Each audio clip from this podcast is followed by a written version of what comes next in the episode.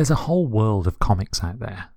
Literally, once you start expanding your horizons past comics produced in the US or the UK, you start to truly experience the breadth and depth of content that's out there. The difficulty comes when books published in different countries are written in languages that you can't read, and you're relying on the translated versions to be released.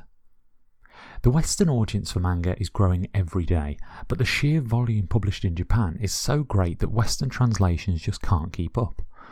This can often lead to frustrations and poor fan translations that just don't cut it, and that's just content from one country. Of course, there are things that transcend language. Comics are a visual medium after all, and European classics like Tintin and Asterix contain such universal themes of adventure and slapstick comedy that they can work even if you can't read them. But it's not always other languages that provide a barrier to readers. Books that tackle tricky subjects such as love, relationships, and sexuality can be hard to handle honestly, even in 2019. And those creators that do decide to take them on have to make sure that they handle such sex positive concepts with the right balance of humour and heart so that the ideas they're trying to get across don't get lost in translation.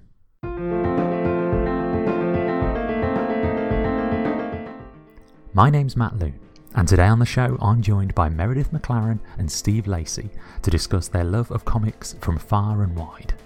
This is That's the Issue.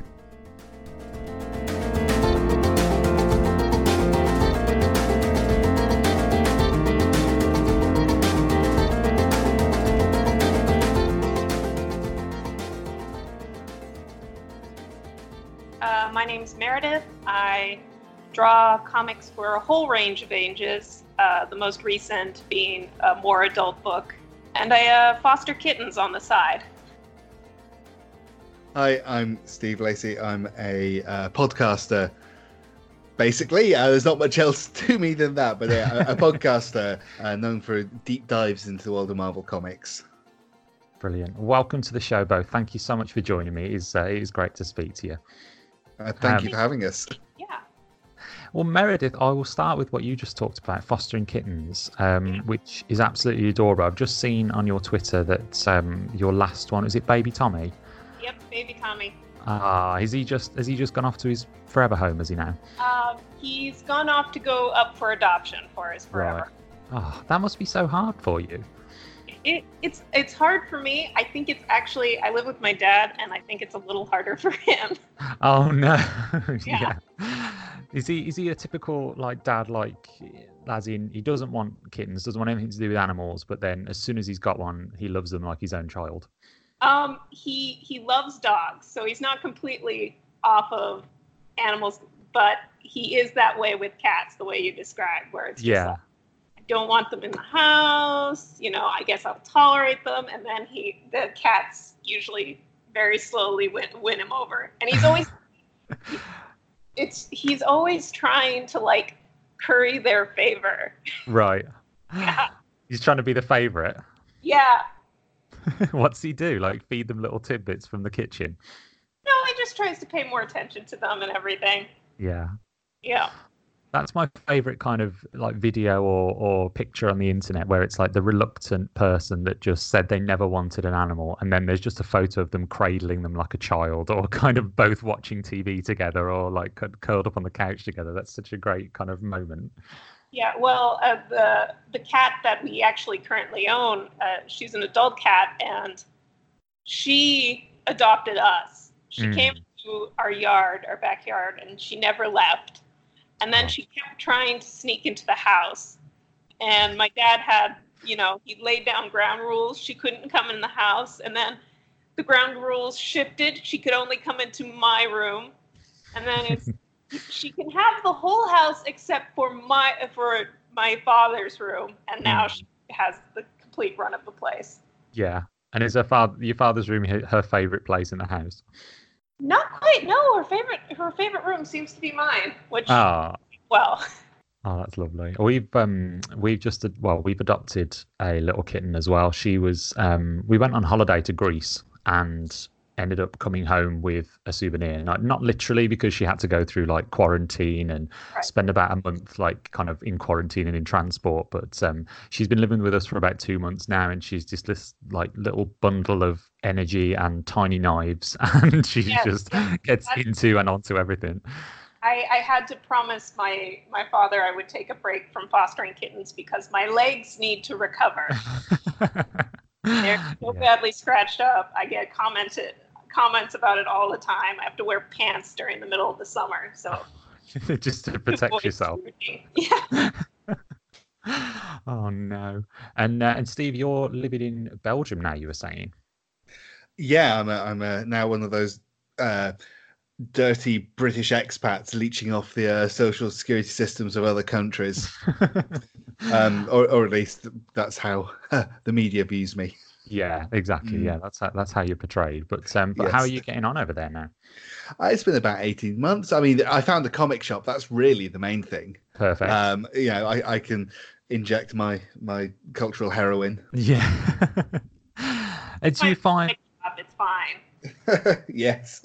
Yeah, exactly. That's the that's the one thing. It's like when you when you unpack in a new home, it's like get the television and get the chair set up, and you're all good. And now in this case, it's move to a new country, find a comic shop, and you're completely fine. I, I mean, I'm not saying my choice of where to live was influenced by who had the comic shop, but here I am. and um, so you are um, one of the hosts of the Fantasticast, which is um, Fantastic Four podcast that you are started. You started in was it January 2012? Yeah, we launched in January 2012, and uh, it's taken like eight years, seven years for me to realize we're a deep dive podcast, and someone else had to tell me that. I I to tell the show. We, yeah, we, we we basically we deep dive into Fantastic Four history. We we're one of those shows that starts at the beginning and goes bit by bit, but very slowly. Yeah, I mean, you you absolutely. Yeah, I think you're the textbook definition of deep dive. It's the deepest dive you can possibly do because you're you're taking each episode is one issue, and Mm. it's not just an issue of Fantastic Four. It's an issue, any issue that they've appeared in. So any kind of um, crossovers like Marvel Two in One or Marvel Team Up or uh, anything like that, and crossovers and events and things like that. Yeah, so How many decades of, of work does that lend you? Uh, well, we we've just broken into 1980, so Okay. we we've entered our third decade after about seven years of podcasting. So, um, yeah, we we we literally we, we go we, we want to kind of treat it almost like the readers were at the time, except on a slightly more accelerated schedule. So, you know, we, we've got our Fantastic Four, but what else might they have been popping up in, in Marvel time at, at about the same time? So, uh, especially in the 60s when there was that really limited pool of Marvel comics. Uh, it, uh, and the Marvel universe is growing and figuring out what it is, and Stan Lee's working out how to create this shared universe and have everyone pop up in each other's titles was really fascinating. And when yeah, we, uh, we're in 1980, so we're doing the Serpent Crown saga from Marvel Two in One. We're dealing with the Moench Sienkiewicz run of Fantastic Four. Um, it was our choice. It, it's not. no one is calling it the, the top of Fantastic Four stuff, but it, it felt really important to us that we didn't just cherry pick the good stuff. We didn't leap from Lee Kirby to Byrne to uh, Waid Wieringo, for instance. That, that we looked at the interstitial stuff that doesn't have such a good rep and try and take it on its own terms, even if its own terms are this isn't a particularly great comic. Mm. I mean, how does that affect your view of the series? Like, because as you say, you're you're kind of reading them as they were produced. So you you re, you're you're reviewing them and, and covering them in uh, in publishing order as well. So you're not necessarily covering them in the way that like they are kind of for for as continuity as as good as continuity gets with superheroes like you're not kind of reading them in continuity order you're reading them as they were as the readers were reading them at the time has that Sure. kind of has that improved your your experience of them has that kind of has it made you appreciate them better or has it made it changed your view of them at all I think one of the things it's done because I, I read on the schedule of the show, I can't do a binge read. I can't just go oh, right. I'll just grab this essential or this epic collection and read through it all because it, it covers. You might cover several months of recording. So actually, taking it issue by issue properly has been really interesting. I, have done binge reads a couple of times because I had the the DVD sets of the mm. Fantastic mm. Four. So you just sit there going from PDF to PDF um, all the way through. So it's nice to actually kind of take it as an individual unit rather than an ongoing story or just I could do 10 issues tonight. I got nothing else on. I'll do it. Mm. Uh, that's been the really interesting thing. Uh, yeah. that, that's where I get excited about reading, for instance, the Tom DeFalco stuff, which is basically a six year serialized story. Uh, and if you try and read that, you do tend to kind of take a deep breath and just go for it. So to take that, you know, one issue every couple of weeks, I'm looking forward to getting to that in about 2024. Hmm. That's yeah. It, I mean, it is an insane project to to have started on. I mean, what made you? Did you did you realise the enormity of it before you started? I think if I'd have known when I was planning this that uh, how much of my time it would take up in the focus, I might have had a second thought about it. But um, I came into podcasting through similar index style shows, um, from Crisis to Crisis, a Superman podcast, which uh, took the John Byrne Man of Steel comics onwards through the Never Ending Battle era. That was kind of my en- uh, entrance into podcasting. I was thinking, oh, I'd like to do something like this. What mm. could I do? And the, the, only thing I really knew is that I wanted to record with my co-host Andrew Leyland.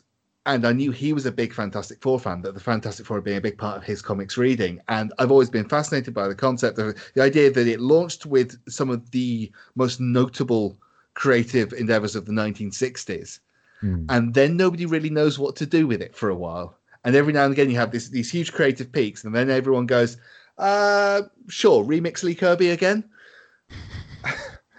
um, I, am just quite glad I sold him on the idea of doing Strange Tales before he picked up any of them because he was committed before he realized what he was doing. Yeah, yeah. So you kind of hoodwinked him slightly. Just, just a little. But it's great fun, especially now that I'm in a different country from him. To have that kind of regularity of sitting down, having a chat, uh, recording some of it, putting it out. It, it's really nice to do. Yeah, and it keeps you in contact with him as mm-hmm. well. Like you know, just be able to kind of have that regular, like regular contact with him as well, yeah. which is good. Um, have you do you are you an avid reader of superhero comics, Meredith? Is this um have you read much of the old Fantastic Four? I haven't read much of the old Fantastic Four. Um, I was a big X Men and Avengers and mm-hmm. Ultimates started oh, when I was in high school, so I was into that for a while. Yeah, yeah. That, that, a lot of people started with like Ultimates and like Ultimate Spider-Man, Ultimate X-Men because they were a great kind of jumping on point for a lot of people. They were like a kind of a gateway drug to to the mainstream Marvel. I think they got a little darker than I was expecting, a little darker than I was expecting, and so I was like, oh, okay. Yeah, they are um, they are a symptom of their time. Um, going back and reading those first Ultimates comics, um, they are very 2002, 2003. They're very kind of very post 9-11 like landscape with them which and which does as you say like get very dark very quickly yeah um, i think also it was the the beginning of comics should be gritty mm. sort of uh, for the the new wave of it for the yeah. my generation yeah yeah for sure yeah and i mean i suppose that for you steve is quite interesting because you you you're not just as you say if you were cherry picking issues from random eras they would kind of be like isolated. But what you do at the start of every episode which i love is you is you run down the history of what's going on in in marvel comics at that point in time in history. It's a bit of a bit of a Sisyphean task that because the amount of work you put into each episode is it makes me that just sits down and talks seem you know seem completely pedestrian. I, I, context is really important. Um, I don't think the kind of show that we do to just look at the comics in their own little isolated uh, unit I don't think really is the best way of doing it. You have to have an understanding of what's happening in the wider culture, what's happening at the same time. And yeah, sure, eh, what else might have been on the newsstands at the time? And, and might have been is a, the way to describe it for the eras we've been looking at because of the the distribution model. Um, it becomes a little more cleaner once we get to the direct market. Mm. Um, but uh, yeah, that, that feels really important. Just having awareness of what's going on. So reading a a very old fashioned, shall we say, um, comic that could have been produced in 1972 at the same time as Frank Miller's pushing the boundaries of what he can do artistically in Daredevil. Uh, as he gets ready to take over writing, it is one example of that. Or watching the X Men grow, watching John Byrne and Chris Claremont come together and push the X Men so far oh, in the direction that they took, but away from that original concept as well. Whilst the Fantastic Four is kind of um, treading water a little bit. Yeah, yeah. Uh, so it's important to understand what else is going on at the same time, and, and to then see those things spill over into the the stuff we're looking at. Yeah, well, I mean, the Fantastic Four as well were they. I mean, they were the start of the Marvel universe as well, weren't they? And, and it felt as though they were the backbone of the Marvel universe for quite a while because the Avengers comics were never, especially through the 60s, 70s, 80s, they were never really that centralized, where they They were almost kind of on the fringes. And X Men were were defined by being kind of the misfits on the fringe. And so you really only had the Fantastic Four that were like kind of front and center. But you forget that there were a lot of years where they were just, as you say, like treading water in the middle there. Yeah, and the number of uh, you know big names in comics who worked on it and, and never got to produce their best work. You know, the Gerry Conway run is a difficult read.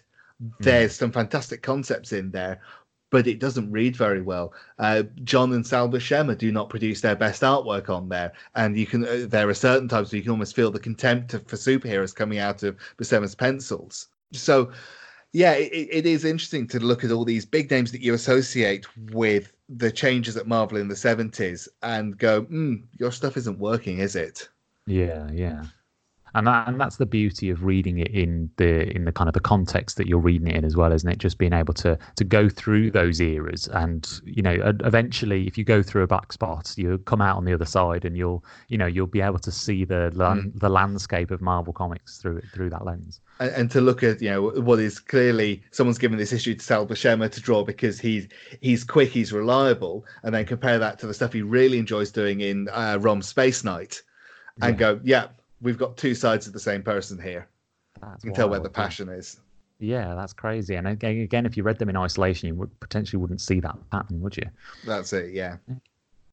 Um, and so Meredith, you've got a, a book coming out. Uh, it is Super Fun, Sexy Times, um, which is um, a kind of look at superheroes uh, when they're not fighting crime, and it's a very kind of sex positive book. Um, how did this project kind of come about for you? Well, the concept basically came from whenever whenever I'm reading superhero stories or like people's discussions uh, as to the quirks of superheroes or their character, I always love the side stories. Like uh, I like knowing where their fa- favorite delis are. I like knowing what a trip to the grocery store looks like for them. Yeah. You know, uh, I really like the mundane, or not just not just mundane, but just wanting to see these extraordinary people in more normal surroundings. And yeah. And yeah. so that translated into what do their relationships look like? Yeah i mean it's a i mean it's a massive part isn't it? And and what i what i love about that kind of story and that kind of approach to superheroes is not only does it illuminate a different side to these characters but it also makes the extraordinary more extraordinary by putting it in context doesn't it? It kind of gives you gives you their life and shows you, you know, just how fantastic their actual lives are when you compared to, you know, the everyday life of, you know, going grocery shopping or falling in love or kind of, you know, having relationships and things. Yeah. That's wonderful. So a lot of the um, you know the the conversation that I've seen in interviews that you've had, and a lot of the um, the marketing for this book is that it's a um, a very sex positive book. It talks about um, it's five short stories and it covers multiple aspects of relationships, um, issues regarding kind of sexuality and identity. How has the kind of the, the comics landscape changed towards this kind of attitude towards sex and erotica in, in, in fiction? You know, I think I think it comes in waves. Mm. Um, because I mean, if you look at some of, uh, I think right around the I guess here we call it the British invasion when all the Vertigo books were coming. Yes. Yeah. You know, yeah. Like uh, I think people were definitely more open to these kinds of more adult stories, uh, and then it sort of died down a little bit. so I yeah, I think it comes in waves. I think with each new wave, we get a little more acceptance for a different group of people, Yeah. which is great. There's a lot of normalizing that is happening now that I'm really happy about for people who are just, you know, who are just little babies. You know, there's a lot that you know that is being discussed that I would have liked to have known when I was younger. yeah. Yeah. Yeah. And how does it feel bringing a book out that not just engages with that kind of side of the community, but also, you know, I, I do feel this kind of work pushes conversation forward. Um, how important was that for you when you were when you were bringing the book out? Um, I always felt like with this book, I wanted. I was more uh, first. I was more nervous about this book than any other book that I've done before, Right. Right. um, because I felt like I was writing this for somebody. Other books I've done for myself, they're stories I wanted to tell. This one, I was like, I want this to be what somebody needed to read. Yeah. Um, and now I've forgotten your question. I've Just- lost my train of thought. No, no, I think you, you're on the right tracks with it. I think you, you you have answered it. Just the idea of um, you know, having a book that is. I mean, you you've you've touched on it really about it being important, it being something that's um, pushes the conversation forward really regarding kind of sex and and positivity and and you know sexuality with regards to identity and, and, and issues like that really. Yeah. And and this, do you feel like this is the right time to be doing this in comics? Because I do feel, as you say, there is a there is a change in the air really with uh, with sex positive books like uh, like sex criminals and things like that that just kind of nor as you say normalize the the conversations that are being had.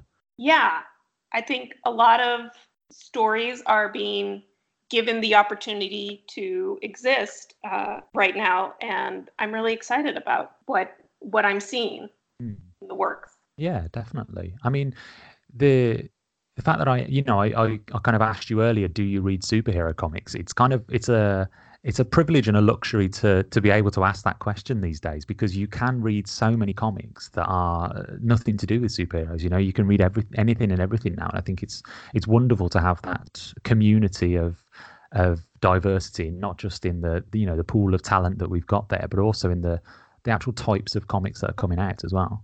Yeah, it's such a one. It's a great medium because it's like you can approach it from any skill level and do well if you have a compelling story, and it's very it's very easy to produce and get out there. It so it allows for a lot of interesting stories to take place. Yeah, yeah, absolutely. that might have a harder time be, uh, getting getting greenlit elsewhere. Yeah, and so you've got five stories in the um, in the volume. Uh, what uh, what can you tell us about some of the stories that you've got in there? All right, let's see. It's it's been a long time since I've worked on it. Very long time.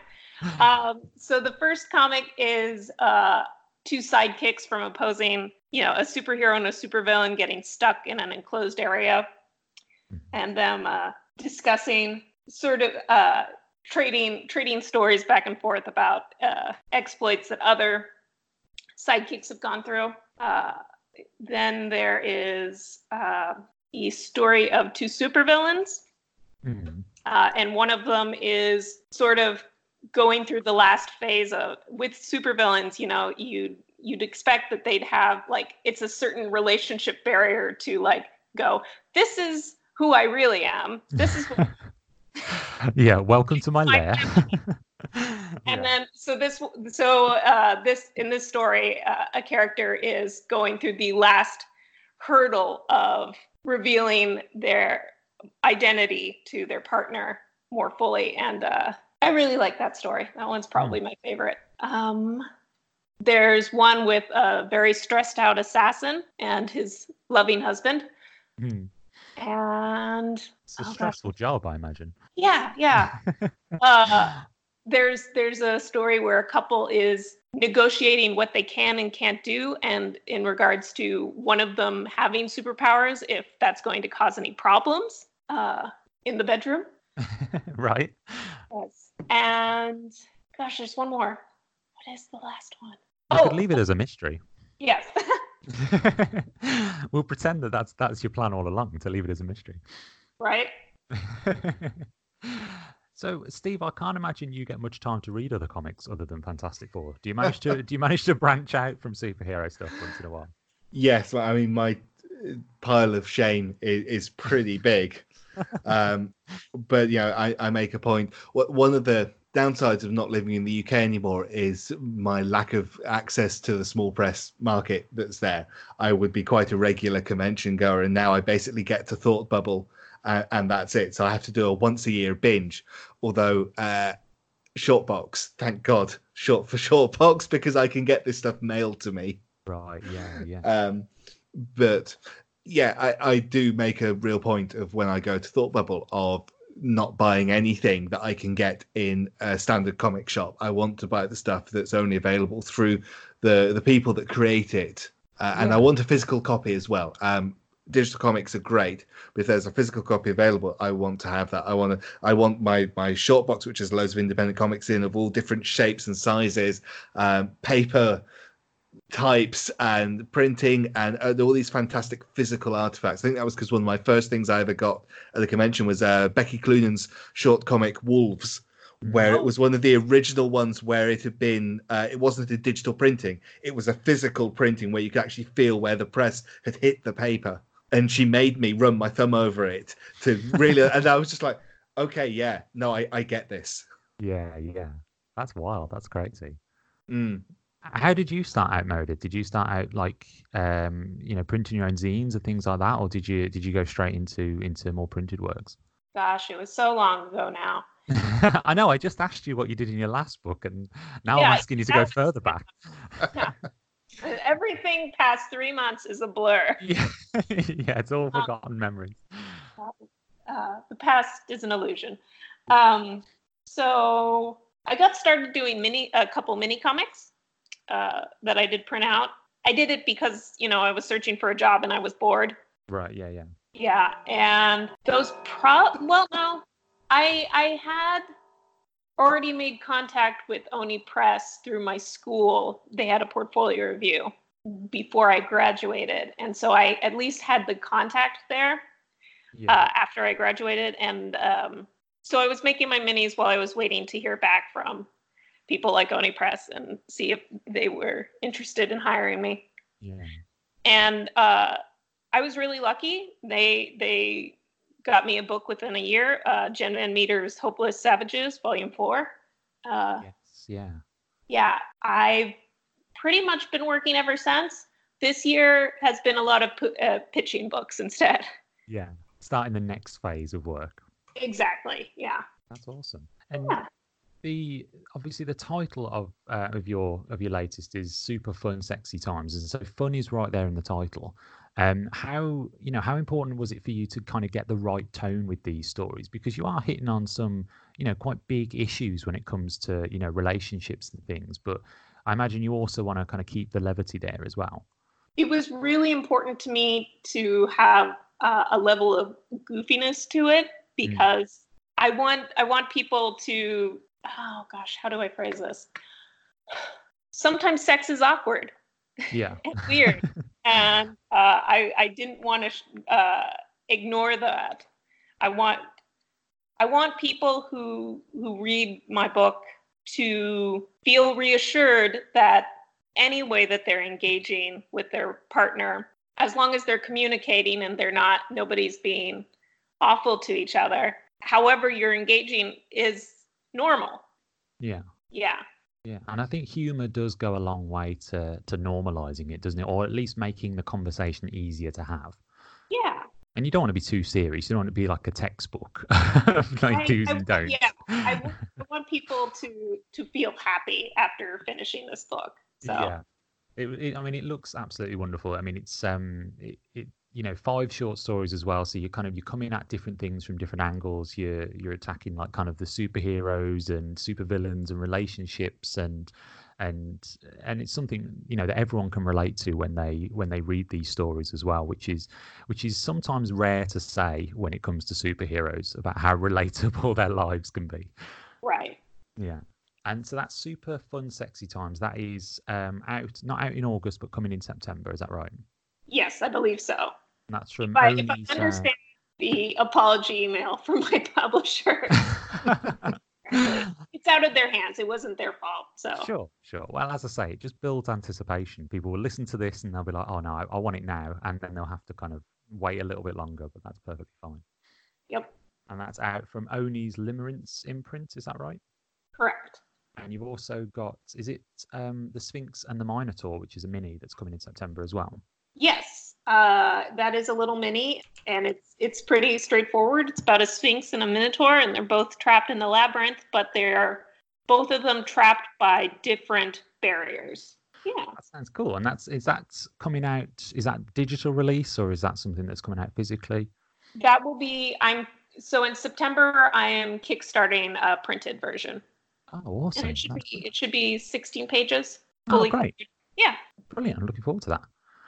Um, and Steve, you do the Fantasticast every week um, with Andy Leyland. That comes out. Um, what what days does that come out on?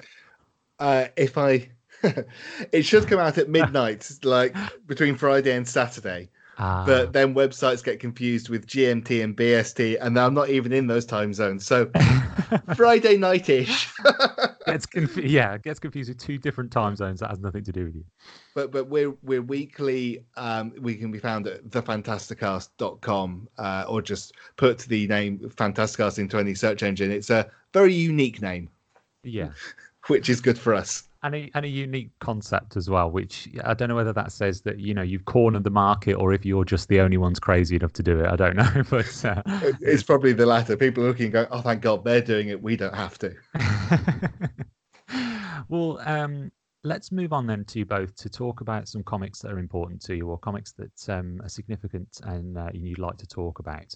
Um, now, Steve, I'll, I'll start with you. Um, what is the um, what's the comic that you've bought with you today? Yeah, being asked to choose one comic out of everything I've ever read was a bit daunting.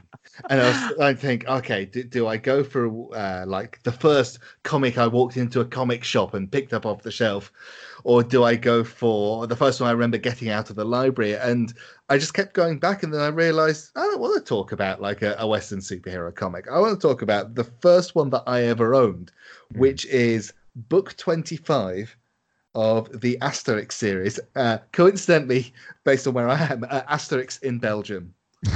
Um, this I have memories of as my first Asterix book that I owned, and if I, I, I was very pleased um, that I still own it. It survived many moves, um, so it's probably the oldest book that I own as well. Um, but I was a huge fan when I was a kid. I was a huge fan of Asterix. Asterix and Tintin were available pretty much everywhere uh, when I was, you know, really getting into reading at the end of the 80s and moving into the 90s. The Asterix books, especially because they were funny. You know, Tintin books were, were gripping, thrilling, they had humor in them, but Asterix books were funny. Hmm. And it took me a long time to realize just how funny, because when you're a kid, a lot of jokes you don't pick up on. I, I'm embarrassed as to how long it took me to understand that calling the druid Getafix was incredibly appropriate because when you're eight, you have no idea what a fix is. and then you don't challenge it because why would you? yeah. It's just a name. Um, and I'm pleased to say I've taken that into adulthood. It took me seven episodes to understand that calling the main character in iZombie Liv Moore was a joke.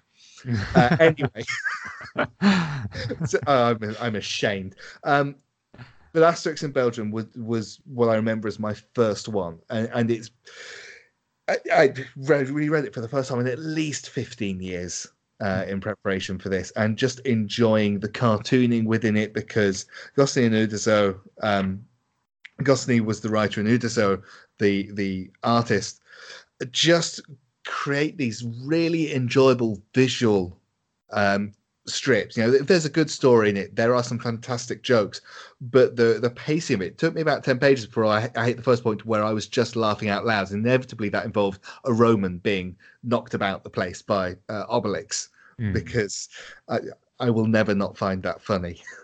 Um, and yeah, it, it like a lot of Asterix books, there's lots of referencing to things. Half of them I don't get because this was published in 1979. So there's references to contemporary figures who not only were they contemporary, well known within France, but not necessarily within England. But I, I hadn't even been born then, so I, I have no idea who the cyclist is who cameos as a uh, as a messenger, for instance. But Mm. it, it's very clearly someone. Someone relatively famous. That's it. Uh, and and you know, there's various things about European style comics, especially the bande dessinée, that I love. The lettering, um, the the speech bubbles, uh, the way they really become expressive, and especially when they the tails become really jagged.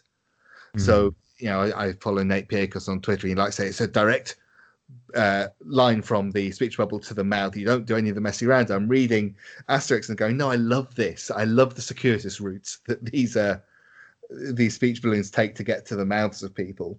Yeah. Um, yeah, there is some. it's also quite poignant this one because the writer Goscinny passed away during production of this, and about two thirds of the way through the book, the weather changes and it becomes rainy and overcast for the rest of the book, and it marks the point where he passed away. And this was um, this was Uderzo's way of of include of honoring his creative partner. Mm. So oh. completely unaware of that at the time, but it, it adds a poignancy to it. It doesn't detract from the hilarity of it because it these huge armies start facing each other towards the end of it, and it becomes farcical and, and Julius Caesar just turns up it completely frustrated by all the idiocy going on around him, which is the best way to have him. yeah. I mean, I'm I I'm fascinated by because you know what you said about the idea that um, I I was exactly the same. Asterix and uh, Tintin were all over the place when we were growing up. They were kind of the the books that you were given. They were like these huge, like they were bigger than A4, weren't they? Like or they still are bigger than A4 kind of albums. Yeah um, that are very it's the very European style, isn't it, to, to release uh, to release books like that. Mm-hmm. Um, but I'm curious, Meredith, were these books around when you were younger, or are they are they more of a, a European thing? I was going to say I am a little disappointed. Uh, there is a glaring uh, lack of European comic books uh, when I was growing up. Uh, mm-hmm. You knew of Tintin because at least the television show was airing on one of our cartoon channels. Mm-hmm. Right, yeah. So we were aware of Tintin. Mm. And I think everyone would have seen Asterix and Obelix just as recurring imagery that just popped up all the time without knowing that it was a comic as well. Yeah. Mm-hmm. It wasn't until I was in college that I was really uh, fully introduced to either of them and just how gorgeous a book they are to uh, as an artist, they're just stunning to look at. The cartooning's great. Uh, the action, the flow, the pacing. Yeah. Mm. Yeah, yeah, yeah. You said it exactly right. The the cartooning is superb in some of these, aren't they? Really, like the with Tintin, it's you know it's action, it's grip, it's kind of this gripping adventure that you know there's like a tension and uh, a pacing that is that is really you know kind of masterful. And with Asterix, it's exactly what you said, Steve. It's funny, you know, it's really it's very hard to get kind of visual slapstick and visual and comedy timing in in in comedy in art in, in comics um, but asterix like nails it really well doesn't it mm. And the other thing that really works with the Asterix books is the translation. And I didn't realize he was translated when I was younger. And then as I was older, I became introduced to Anthea Bell, who was the translator for the Asterix books right up until uh, a couple of years ago when she became ill. And then she very sadly passed away about nine months ago. Um, but the way that she took these very idiosyncratic, very French jokes and made them work seamlessly for the British audience. Um, her, her, obituary on the Guardian is well worth reading because it talks through just how she handled one joke that was impenetrable if you weren't French, because right. it re- it relied on very specific wordplay, very specific cultural context, and she just she found a way of make it work in in English, which is just yeah. Uh, but uh, she really is the unsung hero of the the Asterix albums. Um, translation is an art uh, that that isn't often recognized outside of the industry. Uh, uh, and yeah, uh, she just did such a fantastic job on this. Mm-hmm. I, I, feel like I should say uh, one of the things you unfortunately get with a lot of European comics, especially older ones, is that they don't handle their uh, depictions of non-European races very well. So in the Asterix books, there is a recurring group of characters. They're a pirate ship who always get their ship destroyed. And one of them is a, a black pirate who is depicted in a very stereotypical way with the the big red lips. Mm. Um, it's a visual thing, and there is the kind of defense, although it's not really, that they are parodying and pastiching many different races and cultures. Um, nobody's immune to it. It's kind of the LOLO effect, but it, it then ignores the fact that some pastiches and parodies are more harmful than others. Yeah. And you see this a lot more in, in the early Tintin stuff, which is just indefensibly racist. Yeah. And but Hergé came to understand this as he progressed through life and really worked hard to counter his earlier work and the harm that he'd done with that. Mm. yeah thankfully like i said i was introduced to both uh, comics while i was in college so we were able to be honest in you know what missteps the comics had also taken and uh, as you said how the some of the depictions were harmful Yeah, I think it's important as well to, you know, I, I can I can almost see the case of really of just like, well, let's just kind of take those parts out. But I also think it's important to, you know, to see how far we've come and to to not kind of uh, to erase history in that sense. You know, these this is this is how the this is how different races were depicted in those days, and it's not pretty. It's not, you know, the, it happened everywhere, didn't it? It happened in like Mickey Mouse cartoons. It happened Mhm. in like Yeah. the old Uncle Scrooge comics, and as you say, like Tintin and things like that. But um, Uh, i think I, I'm just old enough to have read Noddy books, which had the, the racist doll known as a gollywog in it, uh, and yeah. to have, but also been old enough when they changed that and replaced them with gremlins to have experienced some of the backlash from people. Well, this is our childhood. You can't touch this. They can't be racist. They're on jam jars. It's like, Mm. mm, it's quite possible that jam jars are racist too. yeah, Um, yeah, I think Warner, who uh, I think it was Warner Brothers, dealt with this probably the most um, Mm. sensitively, where they were basically like, "We know this is a racist history. Uh, it reflects views that were even at the time incorrect, but were common. But we're not going to remove it because removing it would represent that it would potentially lead to the misperception that they these things never these incorrect perceptions never existed at all Mm. yeah, yeah. And you and you don't learn lessons from it, then, do you? Really? yeah But um, but I mean, apart from that, these you know these Asterix books are you know they're still wonderful. They're still funny today, aren't they? You know the the slapstick humor is it doesn't get old. The you know as you say, some of the actual references might be a little you know go over our heads a little bit now as modern audiences. Um, but I think that's that's why as a you know as a kid when I was reading these.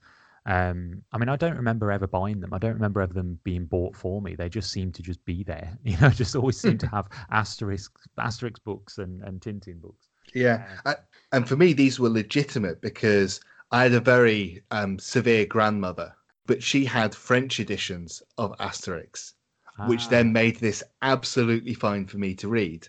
yeah. Uh, and in fact, I a, a gift a few years ago with French, some more modern French editions, and I completely failed to learn French to attempt to read them. Mm. But yeah, uh, they were legitimate in a way that the Beano wasn't when I was a kid, or if I got my hands on some X Men or Spider Man, that wasn't legitimate. But because these were, um, my grandmother had the books, these were okay. Yeah, yeah. How do you think they? Um, do you think they played a part in the kind of comics fan that you are today? Do you think they they shaped how you are as a comics fan? I, undoubtedly, Mm. uh, even though it, up until a few, a few days ago I hadn't read Asterix in decades, there are certain things that still stick with me. You know, falling into the cauldron of magic potion as a baby, um, the the wonderful joke name. So the the the fishmonger with his rotten fish is called Unhygienix. The blacksmith is Fulliautomatix. Uh, yeah, it just you, I I adore a pun. The more tortured, the better. And and the puns in these are genuinely beautiful, and that really comes down to to Anthea Bell and her skill in making jokes work. Um, I love cartooning. I distinctly remember reading some Superman origin series from the '90s, where inexplicably two guards in Cadmus were drawn as Asterix and Obelix minus the moustaches. I, I cannot. I to this day I do not understand why it was done, but I was full of glee at the reference. And one reference in this that I loved was because it's Asterix in Belgium. There are two panels where Thomson and Thompson turn up from the Tintin books, but as as Roman legionaries with their malapropisms, and uh, Uderzo even mimics Hergé's art style for that, just for two panels, and it's such a lovely tip of the hat. Yeah, yeah, Yeah. definitely. Yeah, it's brilliant. Uh, And as you say, like they they formed a bit of a backdrop of of kind of childhood comics reading for for you know for in in Britain at that time, to the point where I don't even I don't even think of them when I think about you know when I was reading comics. You know, because I I started reading like Marvel comics and superhero comics and and things that I I nowadays consider as you know comics comics that I that I read. I started reading them like early teens, but you know when I go back further and think of you know the Beano and the Dandy and think about uh, Tintin and Asterix and and things like that, I was reading comics all my life basically. So it's it's it's crazy that they they have got this longevity as well. That there are still fans for Asterix and Tintin, and they are you know rightly considered these you know these kind of foundational aspects of of European comics. Yeah, I think uh, when you say what you're describing, I think the American equivalent would probably have been Archie and Betty Veronica comics. Right. Where? Yeah. Just see Mhm. them where that you don't you don't even consider them a comic; they're their own entertainment entity. Yeah. Yeah. Yeah, that's exactly right. It's it they just become part of the background, don't they? And just part of, you know, your reading experience growing up. Yeah. It's just Yeah. it's just what's at the grocery store every week when you're checking out. Yeah, yeah, that's exactly it. Yeah, the, the magazine that you get bought, you know, while your parents get like the TV guide or something like that, they just get you something as well. Yeah. And I, I was a huge user of my local library, and you could guarantee at any given point you have about two thirds of the the then current Asterix volumes available to read there at any moment. You know, obviously some were out on loan, so that it has that yeah. certain ubiquitousness. Yeah. yeah I might have made that word up. I think it fits, it works. Okay. The point is we understood. yeah, exactly. Yeah, that's that's the all you ever need. Yeah. No, I, I appreciate that, and I appreciate you bringing it as well because it gave me an excuse to, to read Asterix again, um, which I haven't done in years, which Yeah. uh, which was wonderful. Yeah, thank you. I'm not stopping. I, I'm going through all the rest of my volumes in the next week or so. Yeah, yeah, I'll go back to this through. Some, I'm sure I've got some old ones in some uh, some old boxes here as well. Yeah, I'll have to dig them out.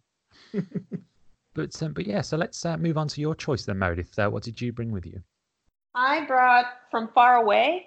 Uh, it's a manga by Kyoko Hikawa. And what I love about this book is it takes a lot of story tropes that you that I grew up with seeing a lot in manga, but it ma- it, it makes small tweaks to how these elements are delivered and makes it novel again. It's basically uh, a young Japanese girl uh, finds herself spirited away to another world um, where she's supposed to herald this really bad catastrophic event. What I really like about it, well, there's a lot of stuff I like about it. One of the things I really like about it is they actually make the being transported to a different world uh, more believable. Like she she doesn't get there and immediately know the language Mm, she she has to relearn the language uh, she has to learn a new language uh, it causes a lot of issues with communication. The world that she's fallen into has sort of i would say roman era technology levels. And you actually feel like she's actually immersing in it like she's actually getting around to it. She wears the clothes. A lot of the times in in mangas that have similar stories the main character is always defined they never change out of their modern clothes. Uh, you don't get any sense that they figure out how how machinery works in Yeah. that and where they are it's like they're still very detached from the world they're not making an effort to integrate yeah. which you do see with this story. And then what I also love is the cast of characters. A- again, what you see in a lot of other manga along these lines, the cast is usually very young, very beautiful people. Right. Yes. Uh, and and part of the story is who will she go uh, fall in love with? Right. Um, with this one, you get a much uh, the cast of characters uh, and allies. It's a much more diverse range of ages, and also they're not all beautiful people. And I remember when I first read it, I got thrown off because a character that had I read it and read them in any other book would have been a main character, uh, been a, a main villain or a minor villain and remained a minor villain. And in this book, they do actually, what's the word? The saying they they turn over a new leaf.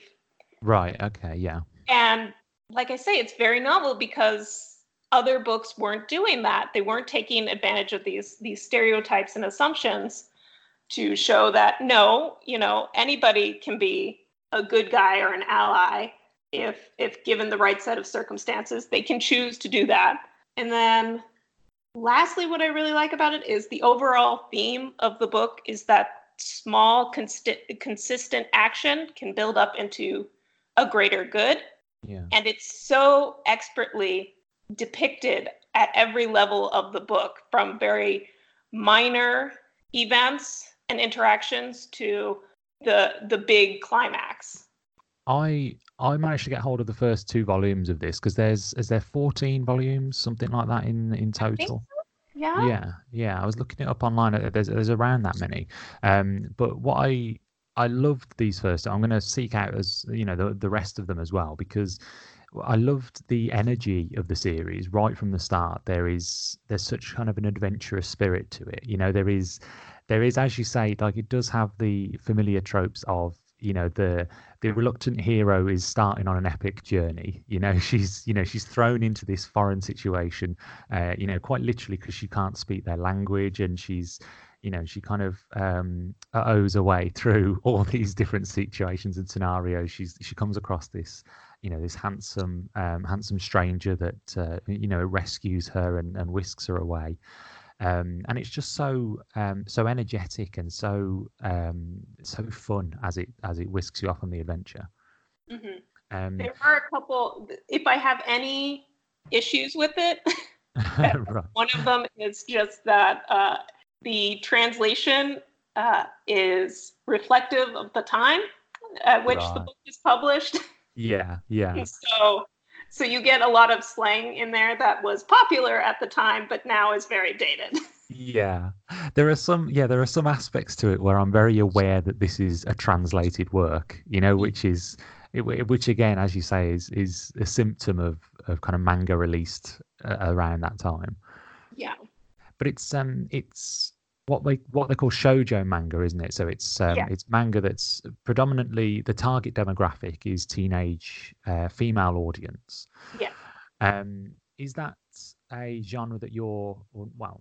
Is, is that like a, a type of manga that you've you've read a lot of? It, how does this kind Yeah. of compare? yeah that was uh that was the my introduction to comics was through manga and shojo manga and yeah i've read a lot of books and that that played along the similar lines and i've enjoyed those too but i just felt like it hit me at the right time i guess where it was like they were using so many assumptions and tropes that were you see in the other books uh, to to sort of sort of wrong foot you like it wasn't totally where you expected it. overall it's the the story goes in the direction you expect it to but like i said the details the throw you a bit Yeah, so I mean, it, it plays off the expectations you have from uh, that type of manga, doesn't it? Really, I suppose. yeah exactly Yeah, I I always imagine as well that the more kind of shoujo manga you read, the more you will find the you know the small things to love about uh, from far away. yes yeah it's it's a book that i have pulled off the shelf and reread many times over Yeah, and uh, i continue to enjoy it each time yeah. Yeah. And so you said you got into comics through reading manga. yes uh, i started with sailor moon like a lot of my uh, peers Yeah, and um, I worked at a comic book shop for a little while, and they we had an agreement that you know I would help them stock books, and in return, I would get to read as much manga as I wanted. Uh, I read less of it now. I think it's it's not uncommon when you work in comics that you stop reading comics or you just keep acquiring like the critically acclaimed comics and just never reading them so your your to read pile just gets insane. yeah, yeah. I always try to learn just enough to carry a conversation about Mm. when I'm at conventions. What when it comes to kind of books that you you you know you should have read but you haven't got around to reading. Uh, yeah, exactly. So it's like if it's the big popular one, I will sort of I will have enough information. yeah. Just to kind of nod along and go, yes, I totally agree with that, or you know, or no, I I, I think that's Yeah. I think that's definitely it. Yeah. I know who that character is. I know the big spoiler that just happened. Uh, you know, I know that this character died or Yeah. was revived or whatever. Yeah, yeah. I mean, if you if you just go into a superhero conversation by going, "Oh, and that big death or that big resurrection," you know, ninety percent of the time you'll you'll already have covered Yeah. what's happening in superhero comics. Yeah. Exactly. Um, Steve, have you read much? Uh, do you read much manga? Mangas are probably my biggest blind spot when it comes to kind of uh, graphic storytelling. Yeah. Um, and actually, I was trying to think through why is it that, and I realized pretty much everything that was coming to my mind is what other people would say when they walk into a comic shop. Oh, I don't know where to begin. There's too much of it. Uh, what what's the really famous? uh, You know, all these things. I'm just realizing none of this is an excuse. Mm. What I need to do is go and read some of it. Unfortunately, uh, I did go looking for the first volume of this in my comic shop because it's the only place I can get English language um, stuff in in Ghent, which is where I live. They didn't have it and couldn't Yeah. get it in time, and uh, we don't have Amazon uh, in Belgium in the same way that I used to have in the UK. So I was a bit stuck on that one. I really wanted to have it because I wanted the reading experience of moving a different way through the book as well, rather than I just it's digital and I'm tapping my iPad in the same way that I, I do for anything else. So Yeah, that's why when I picked the book, I was initially like, is this going to be okay? Because I know it came out when I was in high school, which was ages and ages ago. So Yeah. its availability has probably diminished. Yeah, yeah. I mean, it, it's it is difficult, and that is a consequence of of manga as well. Is you know a lot of it loses, you know, goes out of print, or um, you know the rights change to different publishers to to produce the the kind of the Western translations. Yeah. Um, Very disposable by, Yeah. by nature. Yeah. Yeah, I mean, on the last episode, I was talking to Lucy Sullivan about her choice, which was uh, Domu, which was yeah, um, yeah from from Katsuhiro Otomo, who is you know be, being the creator of Akira, you would imagine that his work would be readily available, but the fact that he even his work isn't, you know, you can't you can't get some of his earlier works. Um, in in you know in in Western yeah in the Western world anyway, um, and um, and yeah, so you know being able to find but you know to put your finger on on a certain type of manga or any or any specific manga is is notoriously difficult. So, so yeah, that is that is unfortunately you know a, a consequence of of you know of, of having to have it translated and having to, to go through people different companies like that. So yeah i don't um, i don't i understand steve where you're coming from when it comes to you know trying to find these books. But um, but they're worth seeking out a lot of these definitely. And um and and from far away is definitely one that's worth seeking out because it's really i found it really funny as well. Like the first Yeah. couple of volumes that i read as well like it had as you say it does take this kind of uh, you know regular unassuming girl and just throws her into the middle of this you know thing where she is uh, there's a prophecy surrounding her and she's just kind of bumbling her way through Yeah. Mhm. it's uh, it's very good it's very fun Yeah, and then I think also another thing that I really liked about the book is that the relationships she forms with people, it happens at a pace that's more believable. right Yeah. Yeah, she doesn't immediately tr- well she does immediately trust one character, right uh, yeah. second main, main character, but how their relationship progresses from there is much more believable than uh, other shojo manga. yeah. Yeah, I think it goes back to what you were saying before as well about the you know about what you're what you're doing with um, with your own work as well. The idea of of taking these fantastical elements, but also introducing the reality to them and introducing the the everyday aspects. And Yeah. and and there's a lot of that in From Far Away, isn't there as well? Like a lot of the humor is derived from the fact that she is you know a, a normal girl for want of a better word. She you know she's just come from the the real world or the human world into this kind of fantastical realm. Um and a lot of the humor is in there but as the as the stories progress a lot of the the heart and the you know the emotional beats come from the the smaller moments don't they? Like the actual human moments. Yeah. Yeah i think it's I um have nothing more to add to that. no, no, no. Good. Well, yeah, that means that means I'm doing something right. I'm saying the right things at least. no, but it's um, it's a it's again, it's a great piece. It's a great work. Um, and um, and yeah, I love that. Um, I love Yeah, that kind of I- human aspect to it. I do believe because I looked it up once because I'm like, this was so great. I have to find other books from uh, this author, and I do believe that From Far Away won uh, an sort of like the Japanese equivalent of like a Hugo Prize or something for sci-fi and fantasy. Mhm.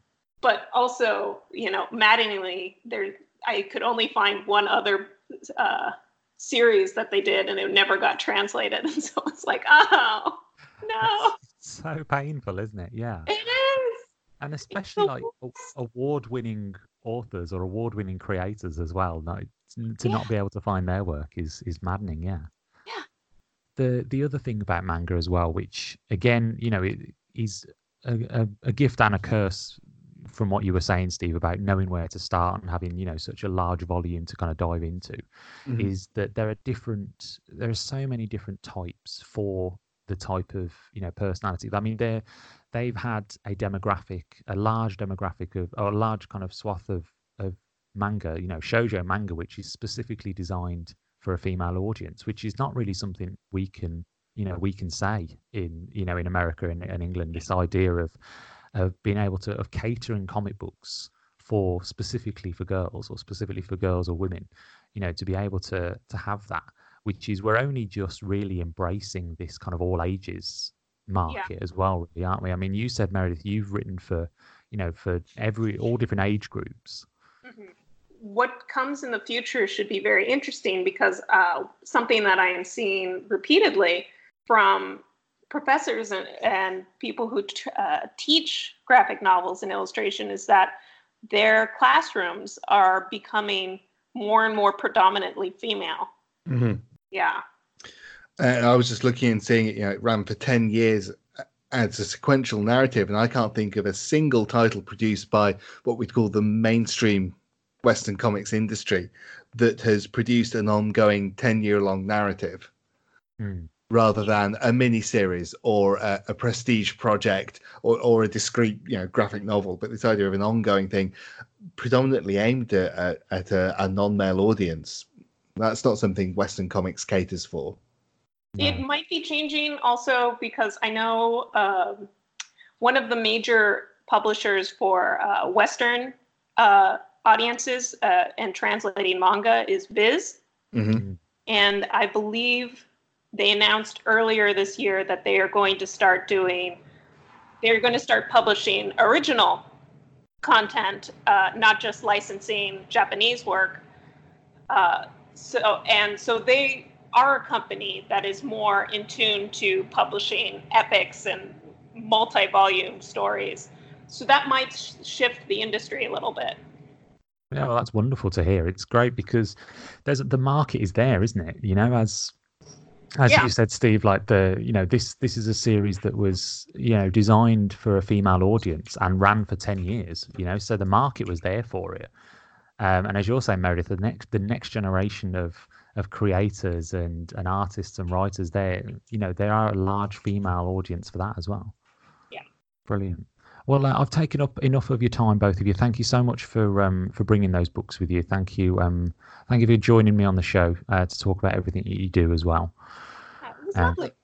thank you for having us and giving me a, an opportunity to go and reread something that i've not touched in a very long time yeah, yeah. Um, and yeah, thank you both for, for giving me things to read. You know, I'd love to, you know, I'm loving to go back over Asterix and reread through those and uh, and being able to pick up from far away as well and have, have something, a new series to dive into is always exciting. But um, yeah, so uh, Steve Fantasticast is out every week um, on uh, Fridays and Saturdays, Fridays and or Saturdays, Yes. depending on where you are in the in the world. and um, super fun, sexy times is coming out from Oni uh, this September as well. Um, to look Yes. out for that. Perfect. Thank you both for joining me, um, and uh, it was great speaking to you both. Thank you.